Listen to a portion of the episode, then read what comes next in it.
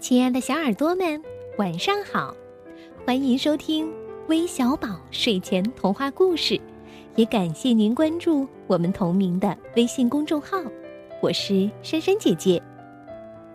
今天有三位小公主过生日，一位是来自内蒙古的杨博红，一位是来自福建厦门的刘艳彤，还有一位是来自江苏扬州的王欣彤。那小公主们生日，珊珊姐姐当然要讲一个和公主有关的故事送给你们喽，并祝你们生日快乐。同时，也要将这个故事送给喜欢公主故事的于思颖、李和和、张若萱、王一菲几位小朋友，一起来听听这个来自神秘的阿格拉巴城的茉莉公主的故事吧。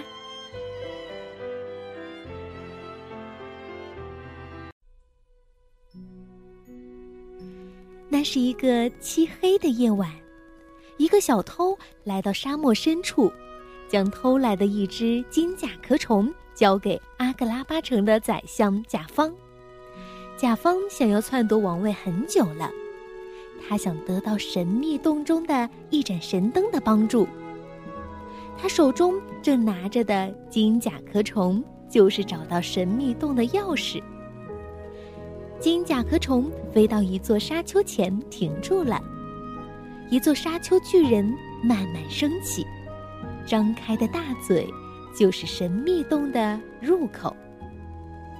沙丘巨人告诉前来的人：“只有品质优秀的人才可以进去。”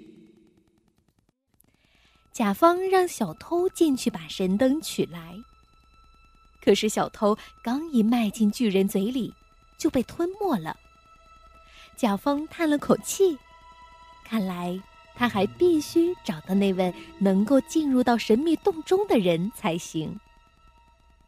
在阿格拉巴城里有一个年轻人，名叫阿拉丁。他从小就失去了父母，生活无依无靠。迫于生计，他有时也会做一些错事。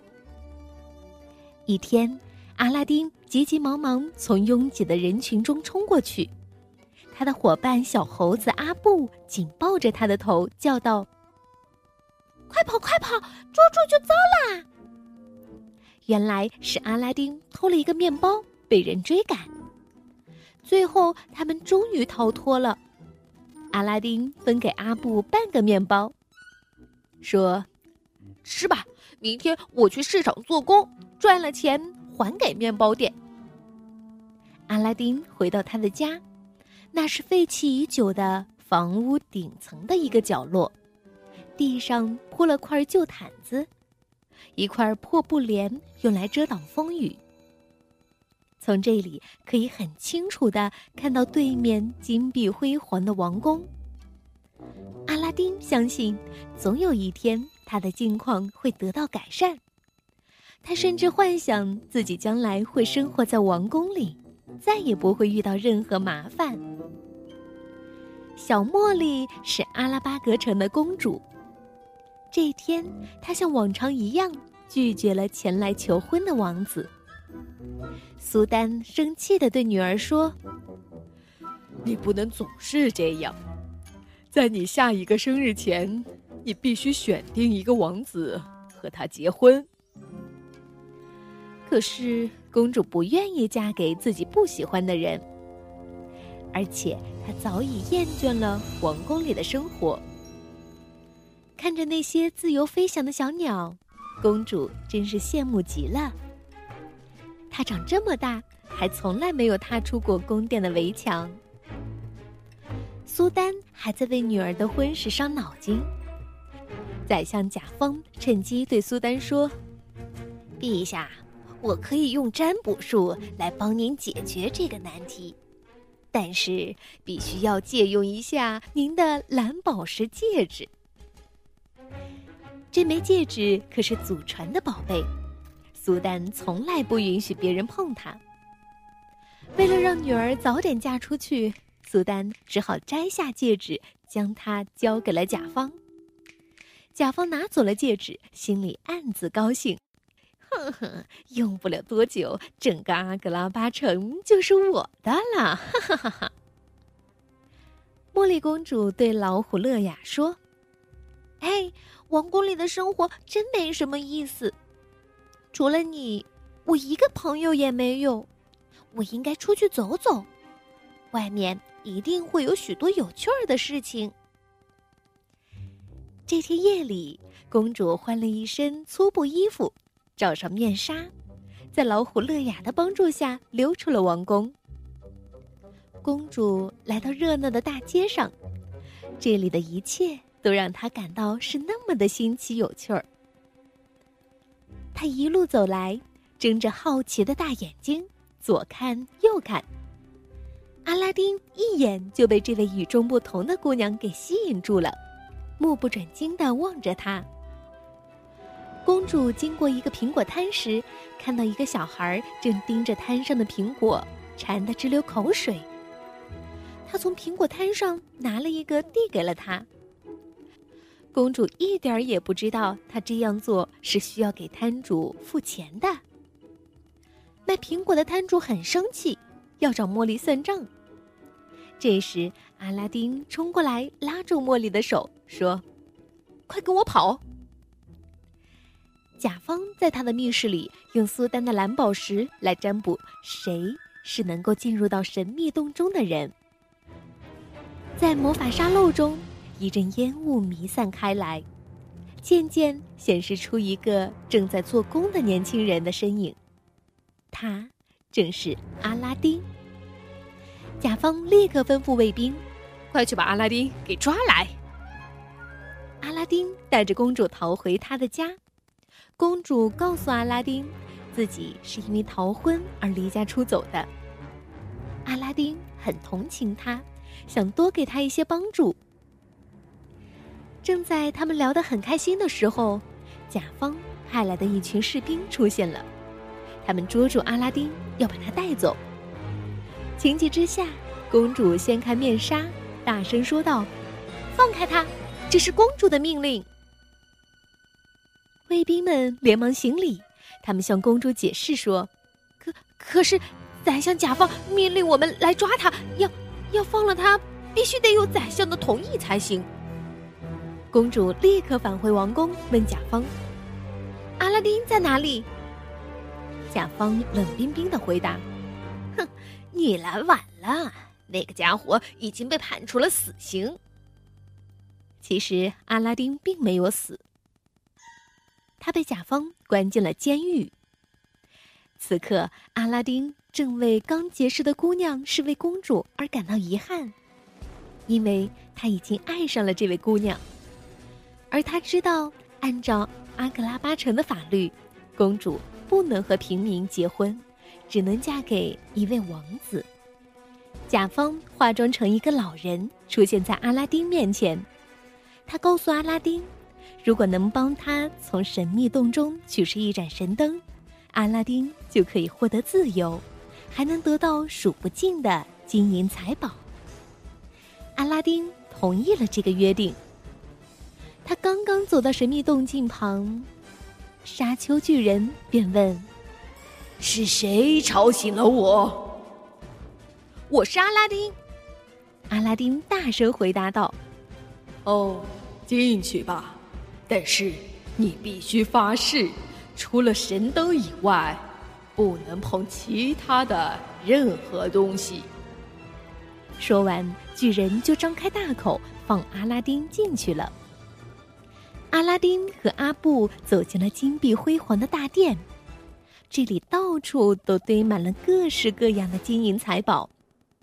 阿拉丁遵守着巨人对他的告诫。小心翼翼的让自己不碰到任何东西。前面一张地毯忽然飘动起来，带着阿拉丁找到了那盏神灯。阿布被一颗巨大的红宝石吸引住了，他伸出手去摸，突然洞里发出了巨人的怒吼：“你们违背了誓言！”紧接着，洞开始哗啦哗啦的崩塌。周围变成了熊熊火海，阿拉丁紧紧握住神灯，坐在飞毯上。阿布，跳上来，快！飞毯拖着他们向着洞口飞去。老人正在出口等着，快把灯递过来。阿拉丁刚把神灯交给他，老人就一把将阿拉丁推回了洞里。这时，洞窟巨人合拢了嘴，化成沙丘，消失在了沙漠之中。阿拉丁跌回了洞里，为轻信了那个老人而感到沮丧。这时，阿布把神灯举到了他面前。原来，刚才阿布趁甲方不备，又把神灯夺了回来。阿拉丁接过神灯来看，灯又破又旧，他想擦擦灰，看个清楚。突然，一个精灵从灯里冒了出来。“哈哈，我终于出来了！”精灵伸了下懒腰，兴奋地对阿拉丁说：“我是神灯里的精灵，谁把我从神灯里放出来，谁就是我的主人。为了报答你。”我可以帮你实现三个愿望。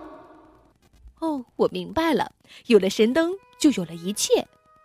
阿拉丁高兴地说：“嗯，把我变成王子，带我去城堡吧。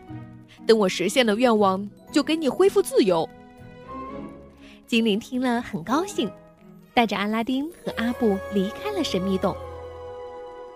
阿拉丁变成了王子，骑在由阿布变成的大象身上。带着众多的仆从以及数不清的骑着异宝向阿克拉巴城走来，阿克拉巴城的人们议论纷纷，称赞这位年轻人多么富有，多么英俊。甲方没有如愿得到神灯，但很快他又心生一计，他谎称按照法律规定，如果公主在规定时间里没有选出合适的王子，就必须嫁给宰相。也就是甲方自己。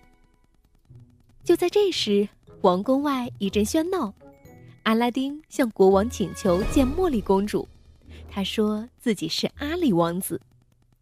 可是茉莉公主躲在屋里不肯出来。又是哪里的王子在求婚吧？我不喜欢什么王子，只想念一个人。茉莉轻轻的自言自语。脑海里浮现出穷小子阿拉丁的身影。当晚，在露台上乘凉的茉莉公主吃惊的看到，一位王子乘坐飞毯出现在她面前。去散步吧，茉莉公主，在夜空中飞行会非常开心的哦。阿里王子热情的邀请她。茉莉公主觉得这个年轻人不但很友善。而且还很面熟，于是微笑着答应了他。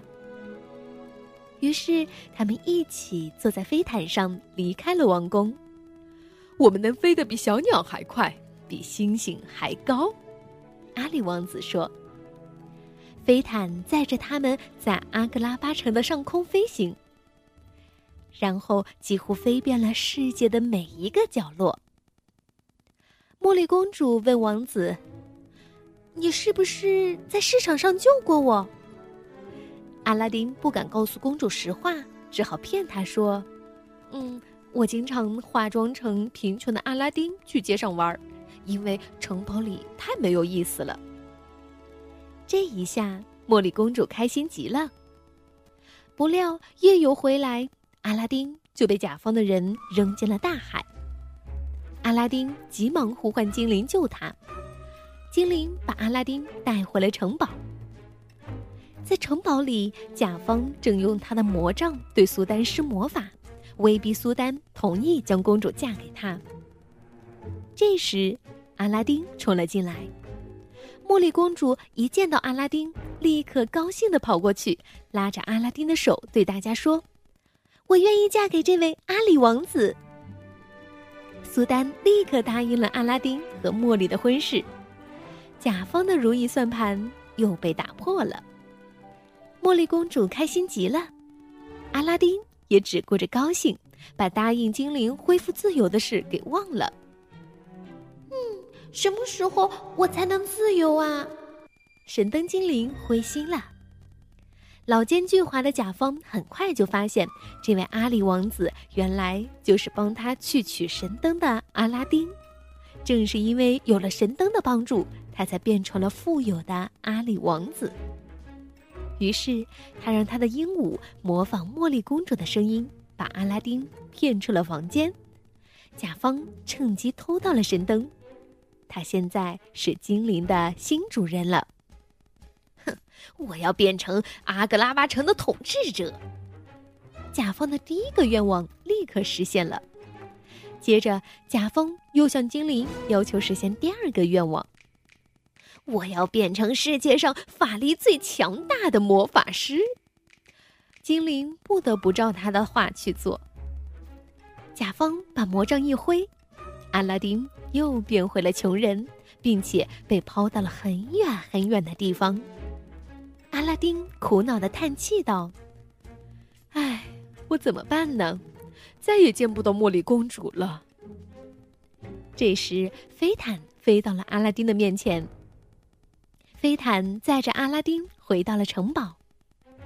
哎，阿拉丁，你回来了！茉莉公主高兴的叫起来：“嘘，小茉莉，你帮我迷惑甲方，让我趁机把神灯抢回来。”于是，茉莉公主假意接近甲方，不停的劝他喝酒。可是，快要到手的时候，却被甲方发现了。甲方恼羞成怒，把他关进了魔法沙漏。快把茉莉公主还给我！阿拉丁愤怒的扑向甲方，甲方变成了一条巨蛇，嘴里呼呼的喷火。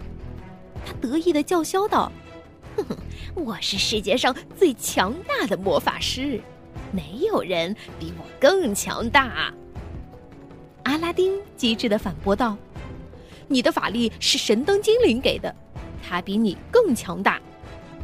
快快把我变成神灯精灵！”甲方刚说完，就被一股强大的吸力吸进了神灯里。甲方知道上了阿拉丁的当，可是已经太迟了。装着甲方的神灯被精灵扔到了神秘洞，关了起来。精灵已自由了。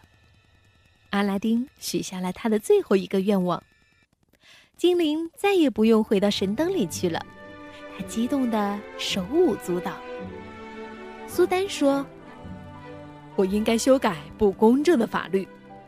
我宣布，公主可以嫁给任意一个她所爱的人，不管他是不是王子。”此后，阿拉丁和公主幸福的生活在一起，并且他还当上了阿格拉巴城新一代的苏丹。好了，故事听完了，我们早点休息吧，晚安。